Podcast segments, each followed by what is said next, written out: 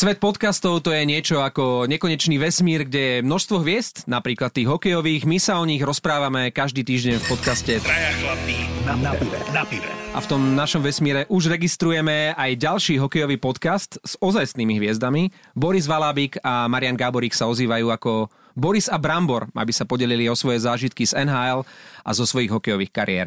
Takéto dva podcasty si nekonkurujú, takéto dva podcasty sa kamarátia a v jednej chvíli z toho môže byť dokonca podcast spoločný, preto je dnes s nami na pive Marián Gáborík. Ahoj. Ahoj. Vítaj u nás troch na pive. My traja sme kamarát a spolurodák Davida Pastrňáka, Pavel Tvarčík. Ahoj. Nevyliečiteľný fanúšik Vancouveru Canucks a na naše prekvapenie v poslednom čase aj Toronta, Martin Fenčák. Čaute. A ja som ešte pred pár rokmi fandil najlepšiemu týmu NHL a teraz fandím tomu najslabšiemu. Stále je to ten istý Detroit. Volám sa Marek Matušica, občas komentujem NHL-ku v telke, občas v rádiu a pravidelne aj v našom podcaste. Marian, my ako vášniví fanúšikovia NHL máme takú romantickú predstavu o vás hokejistoch, že to robíte tak ako my. Keď ráno vstaneme, pohľadíme ženu, deti, ideme do kúpeľne. Nie, ešte skôr, ako ideme do kúpeľne a pohľadíme ženu, deti, musíme vedieť, aké sú výsledky nočných zápasov NHL. Michal Hanz už mi nedávno povedal, že on to takto nikdy nemal. Nikdy ráno nesledoval hneď po zobudení výsledky NHL. Ako to máš ty? Teraz v podstate, keď som nehral posledné obdobie, tak tá rutina tam je, sa zobudím ráno o 5:30, spravím si kávičku, sadím na záchod a už otvorím telefón a pozerám, čo sa tam udialo, pozriem highlighty a tak ďalej. Čiže máš prehľad napríklad aj také, že pozrieš sa, kto chytal, kto dáva góly, komu sa ako darí? Čo ja viem, keď tam je 7-8 zápasov, tak nie, že by som si prešiel štatistiky, konkrétne minutáže a tak ďalej všetkých hráčov, ale pozriem si, kto dal góly a určite tých našich chalanov sledujem. Stále to zaujíma. Ale samozrejme, že áno. Pavel mi pred nahrávaním položil otázku, že čo je vlastne Marianovi, že aké on má zranenie? Aký má status? Vená sa toho status day to day alebo injury list alebo niečo také.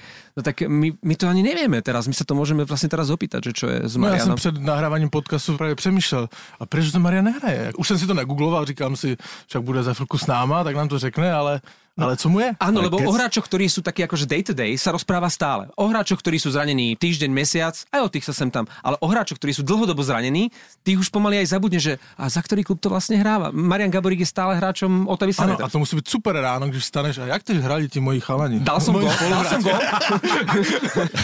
No, mám tú apku NHL nastavenú na Ottawa Senators. Takže tam mi to vybehne. Ale som v podstate na tej listine dlhodobo zranených a vlastne nie som na tom rostri, takže ma tam môžete hľadať, koľko chcete. Ale je to tak, ako to je. No, mám dlhodobé problémy s chrbátom, v podstate po operácii. Nejak sa mi to nedalo dokopy stále a na taký každodenný život je to OK, ale na tú záťaž do toho profesionálneho zápolenia to jednoducho nejde. Takže ja som teraz tu na Slovensku a som pod kontraktom ešte túto sezónu a na budúcu sezónu s Ottawou. Takže v podstate ma vypísali, keď som tam bol na lekárskej prehliadke. A si v nejakom kontakte s Ottawou? Ja neviem, že sa ti ozvú raz za mesiac, že prídi sa ukázať, alebo ako to je vlastne? Sme v kontakte takom sporadickom. Tam sa to vyriešilo všetko na začiatku sezóny, keďže na tých lekárskych testoch ma doktor vypísal s tým, že nie som schopný hrať profesionálny zápas kvôli chrbátu a tak to pokračuje a vlastne oficiálne, ako som povedal, ešte mám tú zmluvu ešte na budúci rok, tak uvidím. No stále robím veci, aby som si ten chrbát dal do poriadku, ale úprimne nevidím to nejako ružovo, ale nebudem ešte házať flintu do žita, tak uvidíme. Samozrejme v mojich rokoch už do budúcna vyhliadky do toho kolotoča vrátiť je skoro až nereálne, ale uvidíme, ako to bude pokračovať. Keď som sa nedávno rozprával s Marianom Hosom v Prahe na tom zápase Chicaga s Philadelphiou a bolo tam veľa novinárov, kamier, mikrofónom pred Marianom a každý sa pýtal na Chicago, Majo rozprával o Chicagu. Potom som si tak uvedomil, že však čo sa pýtajú na Chicago, však on je hráčom Arizony. Tak hovorím, Marian, ty si vlastne stále hráčom Arizony Coyotes. On sa tak na chvíľku zháčil, hovorí, áno, na papieri. Takže ako to je medzi tebou a Ottawou? Je to tak, že na papieri máte kontrakt, alebo je to stále tak, že musíš si plniť nejaké povinnosti voči klubu, keďže si ich zmluvný hráč? No ja som vlastne odohral za nich nejaké zápasy a potom vlastne som sa zranil, oni keď ma vytredovali, tak prebrali celý kontrakt. Samozrejme s Marašom je to iné, keďže to bola iba taká papierová transakcia kvôli platovému stropu. ale tým, že ja som tam reálne hral a tam som odohral zápasy a bol som tam aj s hráčmi a jedno s druhým, takže ja som normálne oficiálne ich hráč. Čo sa týka povinností, no ako som už spomínal, že som tam bol a tam ma vypísali, tak nejaké povinnosti až tak nemám, ale... Ja neviem, že na Vianočný večer musíš prísť v helovinskej maske sa ukázať a podobne. Vieš, napríklad charita klubu, chodíme hráči do nemocníc. Na Vianočný večer v helovinskej maske sa nechodí. Na Vianočný večer a v helovinskej maske. Vieš čo, nie, no, hovorím, sme v nejakom kontakte, ale toto nemusím absolvovať. Samozrejme, oni mi vyšli veľmi v ústretí, že nedržia ma tam, aby som tam nemusel byť a v podstate... Hlásiť sa na trvalej adrese v Ottawe, hej? Presne ako? Tak, takže v tomto naozaj mi vyšli veľmi ústretí a určite ten kontakt tam je a vedia o mne a aj o nich.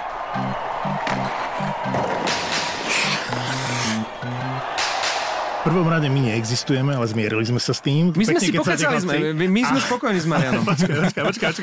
Lebo ja musím dať Pavlovi priestor, lebo my sme sa trochu aj tak pochechtávali, keď Marian rozprával, a nie preto, že čo hovoril, lebo to sú vážne veci.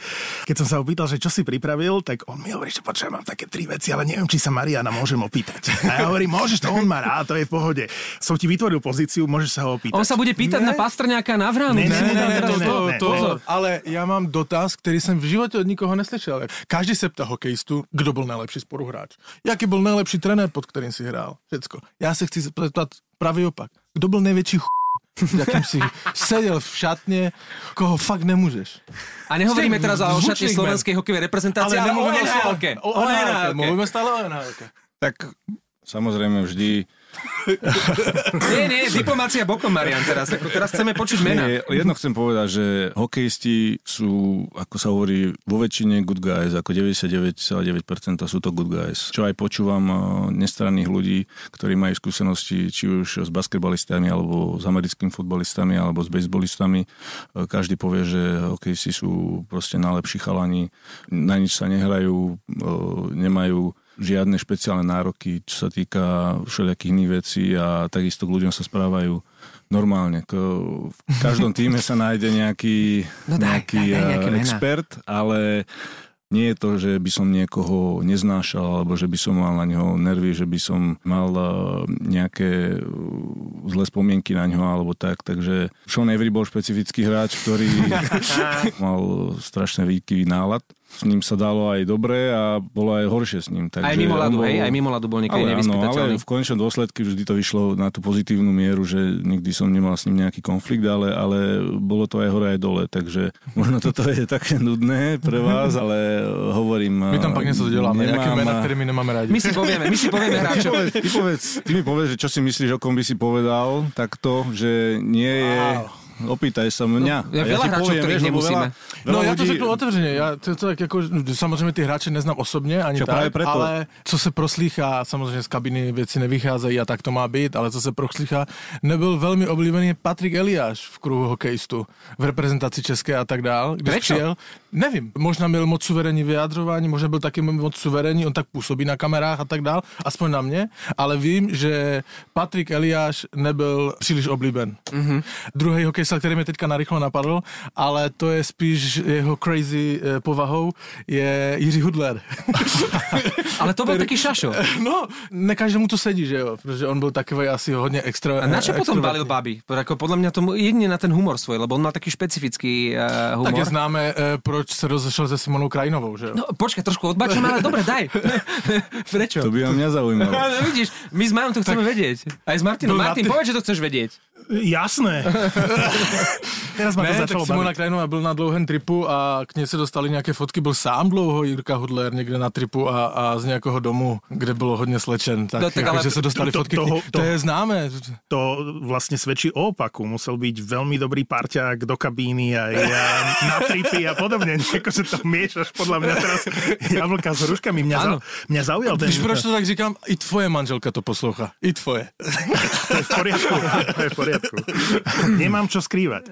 Ale zaujal ma ten Sean Avery, lebo ja som ho vnímal na ľade ako hráča, ktorého protihráči veľmi nemusia, ale z toho, čo hovorí Marián, zrejme naráža na obdobie v Rangers, že mal tie výkyvy nálad aj smerom k vlastnej kabíne, čo je zaujímavé. Pretože tí bitkári, ktorých my poznáme iba z ľadu, oni sú zlí muži. Ale to neznamená, že sú zlí muži aj v kabíne z tej druhej strany, ktorých nepoznáme. Ja si napríklad neviem predstaviť, ako pre mňa najnenávidenejší hráč hokejovej histórie Claude Lemieux, ako mohol byť fajn chlapík napríklad v kabíne. To bol podľa mňa blbec aj mimo. Na ľade sa tak správa. Ty si pamätáš ešte Claude Lemieux? Jasné. A? Ja som sa s ním zretol ako potom už, keď skončil kariéru. On bol zakerák strašný. On si tým tú kariéru vylepšoval jednoducho. On bol známy tým a bol platný pre svoj tým, čo robí na tom ľade. Takže aj Sean Avery vo väčšine prípadov bol veľmi platný hráč. Samozrejme veľakrát spravil nejakú blbosť, ktorou ten tým oslabil, ale v konečnom dôsledku protihráči proti nemu nemali radi hrať, takže vo väčšine prípadoch bol platný pre ten tým. Keď spomínaš tých hajzlíkov, tak ja do vlastných radov a bolo obdobie, keď som ho mal rád a potom som pochopil, že je proste zákerák. Takže jeden z najnenávidenejších hráčov, aspoň u mňa, napriek tomu, že hral za Vancouver dlhé roky, bol Matt Cooke. Ježiš, ale koľko ten... bol najväčší z... No, tak konečne. To bol najväčší hajzel pod slnkom. No, super. A koľko ten zranil hráčov? Nepoznám, ale počul som, že aj v kabine jednoducho, že to bol, nepovedal by som netvor, ale jednoducho nebol dobrý v kabine. Na ľade to bol hajzel. Vy ste sa stretli v Minnesote, keď si hrával? Minuli ste sa. Nie. Lebo on ukončil kariéru minimálne Le Cavalierovi a Savardovi z Bostonu. On proste išiel pozdraviť tých hráčov. Bol to jeden, ako vy hovoríte, Pavle, hokejový žebrák, ale byť sa nevedel. Pamätám si, ako Evander Kane, už tým krstným menom Evander, mu dal také káo, že on toho Cooka vypol. Ja som ten zápas tedy komentoval, ja som mal problém sa z toho netešiť. Jednoducho, vedel som... Nestranný Marek Matušica. A môžem byť niekedy zaujatý, tam nehrajú naši, hej, ako keď tam nehrajú naši, tak nebudem samozrejme proti našim, ale proti Mattovi Cookovi, ktorý vyslovene zničil kariéru niekoľkým hokejistom a teraz ho zrazu ten Kane vypol, takže... Konečne sme prišli k tomu, že Marián Gáborík povedal, tak toto bol ten zvrd. To chceli počuť. Ako keď som hral za Minnesotu, tak on tam v podstate bol v Vancouveri a ešte v tých začiatkoch sa hralo, že sme hrali 8 zápasov proti tímom z rovnakej divízie, tak 4 vonku, 4 doma. Išlo aj po tebe? No tak po väčšine hráčoch, ale on bol fakt zákerák. Boli tam situácie, kedy by som mu dal najväčšie zožrať tú moju hokejku. Bol totálny provokatér a ako si povedal... Špinavé zákroky on mal. Určite. V dnešnej dobe by dostal to do živote. Keď v takýchto situáciách, napríklad Cookovi, nadávaš na tú prvú v angličtine alebo v slovenčine? No v angličtine, samozrejme. A pre seba si ale povieš, že aj po slovensky. No, ale to nezasiahne ten cieľ. Zostaňme pri Rangers. Mňa zaujíma tá situácia v Rangers, ktorým sa momentálne nedarí. Marián hrával za Rangers. Je tam hokejista, ktorý je obrovským talentom, zrejme je v podobnej situácii, ako keď ty si prichádzal do Minnesoty ako nováčik. Ten Kaapo Kakko je pod obrovským tlakom, nejde mu to veľmi. Spomínal si vyjadrenie z americkej tlače, kde sa vyjadril Kaapo Kakko, že veľkohubo dokonca, že on nedostáva priestor a že chce hrať v prvom útoku. Takže po 10 zápasoch v NHL. Áno. Všeobecne otázka pre Mariána. Ako vníma Kaapo Kakka a jeho situáciu v Rangers? Ja som to tiež zachytil, ten jeho koment. Určite ma takisto zaskočil, pretože keby som toto ja povedal v 18 rokoch, tak po tých 10 zápasoch som vybavený a nepokračujem v tom týme, lebo tam je tých 10 zápasov, ktoré tam je ešte to okno, keď ho môžu pošlať na farmu. V jeho prípade nie je do juniorky, lebo je Európan, ale v týmoch ako je Rangers, Canadiens, Toronto, tam sú enormné tlaky, pretože tam naozaj ten hráč musí byť aj psychicky nastavený na to, aby jednoducho zvládal ten tlak. A on má obrovskú budúcnosť pred sebou, ale toto musí zvládať. Len tak sa vyjadrovať nemôže. To potom aj tí spoluhráči vidia jednoducho.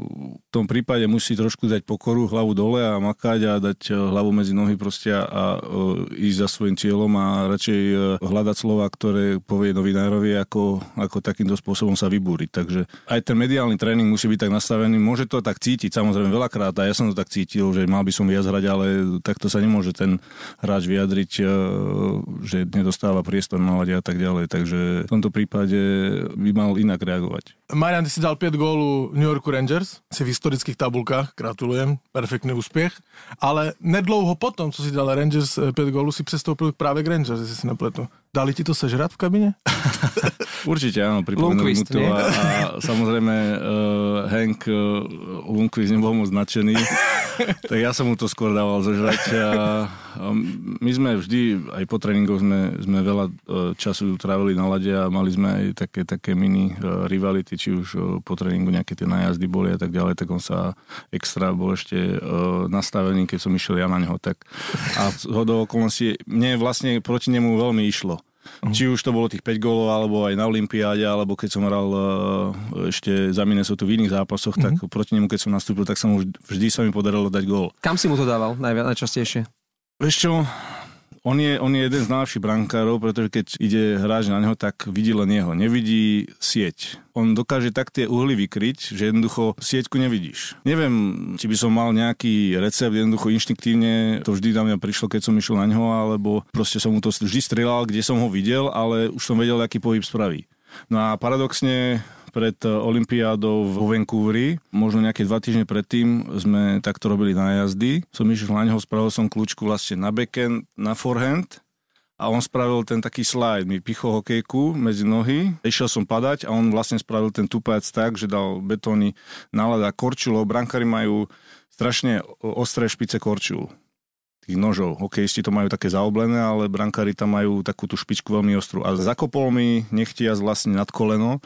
A my tam ten nechránený akorát hej, medzi nohavice a holenný chránič a tam mi spravil, som mal obrovskú jazvu, som mal 20 štychov, 10 vnútri, 10 vonku a možno centimetra alebo pol centimetra ma vlastne delilo, aby som už úplne dohral a aby som bol mrdzák na celý život, lebo tam je ten nerv, ktorý, to je jedno.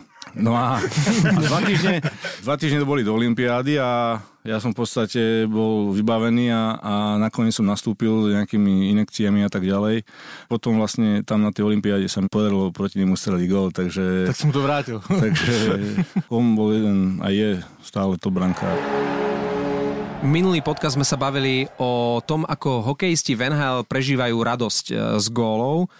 Možno si spomínaš, keď Ovečkin si zohrieval ruky nad hokejku, akože je horúca, tak mu to dali potom vyžrať, že je to zosmiešňovanie super. Ako sa to v NHL berie? My sme sa nevedeli zhodnúť. Podľa mňa, ako keby brzdili tých hráčov, aby príliš neprejavovali radosť. Mne sa páčili hráči vždy ako tí, napríklad, ktorí dokázali si užiť ten gól a dokázali si užiť tú radosť.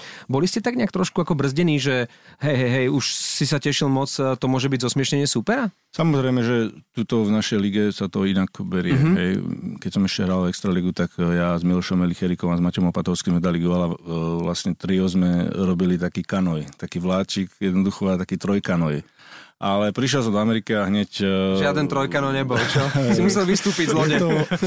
Ale mne sa to vlastne páči, takí hráči ako Ovečkin, podľa mňa si to môžu dovoliť. Je to pre ľudí, je to zábava. Takže, ale keby to spravil taký nejaký hráč, ktorý nedáva až toľko gólov... No, tak ale o to viac sa teší, vieš. To áno, ale je to určite iné, keď to spraví Ovečkin, keď to spraví niekto iný. Berie sa to tam prísne, hej? Ako dávaš najavo tie emócie?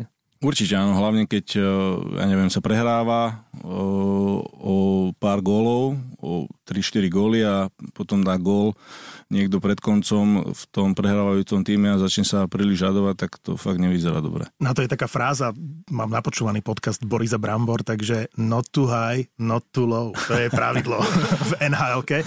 Ja teda chcem spomenúť tie Vianoce, pretože sa blížia a myslím si, že manželka musí mať obrovský problém s darčekom pre teba. Ty si v podstate môžeš kúpiť a dopriať, čo chceš. A mňa vždy zaujímalo, že čo ty dostávaš na narodeniny alebo na Vianoce. Má šancu ťa prekvapiť? Ale áno, určite áno, samozrejme. Keď sa ma pýtali, čo by som chcel, hovorím, že nič. To je... Ty taký? Klasická odpoveď, ale tak mňa potešia také malé veci. Ja neviem, strašne som sa tešil. Dostal som také dobré a príjemné pyžamko.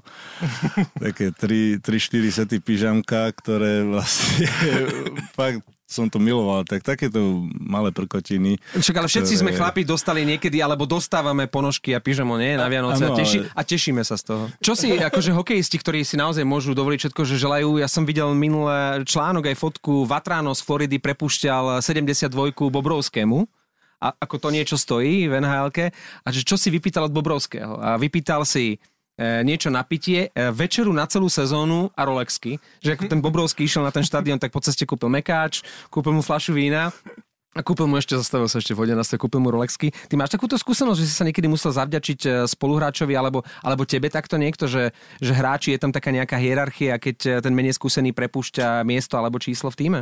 Určite áno. Sú tam nejaké pravidlá alebo veci a sú tam aj nejaké takéto, ako si povedal s tým Bobrovským, takže... No vieš, Panarin by ti teraz mohol niečo zaplatiť, má desinku v Rangers, vieš, tak by mohol niečo... Však z toho platu určite by sa tam niečo... To by bolo pyžamiek. To by bolo kvantum pyžamiek. Už sme chceli končiť, ale Pavel zabudol na svoje české okienko, tak môžeš sa opýtať na Pastrňáka na Vránu pokojne. Ne, není to Pastrňák ani Vrána. Ja som sa tak jenom žartem říkal, že přijde Marián, mi říkal Maťo a já jsem říkal, no to přijde skoro 900 kanadských bodů, to je ako by tu s náma sedělo půl Jaromíra Jagra. Ale toto sa vystrihne. Ale aj vekom. Áno, aj tak. Takže, užívaš si ten život po hokeji? Lebo hovorí sa často to také klišé, že a určite nie na tom aj niečo pravdy, že športovci a hokejisti špeciálne, že majú trošku problém sa po tej úspešnej hviezdnej kariére zapojiť do bežného života. Aj Mišo Hanzuš, aj Marián Hossa hovorili o tom, že nejak keď vidia ten tréning a spomenú si na to cestovanie, že im to vôbec nechýba. Je to nuda, ten bežný život, alebo naopak si to užívaš a dobiehaš zameškané? Ja si to užívam, určite tá zmena po hokeji, keďže hráš tu 19 rokov, si tam a máš ten život nalinajkovaný, máš ten režim spravený od A po Z, zrazu príde páza, keď máš toľko voľna, že musíš s tým niečo robiť. Takže ja zatiaľ myslím si, že celkom to zvládam dobre, snažím sa vyplňať ten čas rôznymi vecami, aby som nesedel doma na riti a nič nerobil. Zatiaľ sa mi to darí a ja si to užívam. No hovorím, oficiálne ešte som profesionálny hokejista, ale uvidíme, ako to bude naďalej. Samozrejme, k tomu hokeju mám veľmi blízko, aj mi chýba, ale keď sa na to pozerám, tak je to tak, ako to teraz je. Takže ja si ten bežný život určite užívam. Polovica podcastu Boris a Brambor bola dnes u nás u troch chlapov na pive. My samozrejme držíme tvojmu podcastu palce, tak ako ty nášmu, a preto ti teraz Pavel povie, že sme aj na Instagrame. Je to tak, Marián, ďakujeme za sdílenie. Toto bola tá kľúčová veta. Nezapomeňte nás sledovať na Instagrame. Traja chlapi na pive. Tak a pridajte si nás v rámci Spotify, Apple, Google Podcasts a ďalších platform, kde počúvate váš obľúbený podcast. A my ďakujeme Marianovi Gáboríkovi. Ďakujem chalani za pozvanie a ďakujem za minerálku. Ja nepijem, tak vy ste si dali pivku a minerálku a ešte raz ďakujem. Držím vám palce, nech vás počúvajú všetci a hlavne aj ženy. Na pive.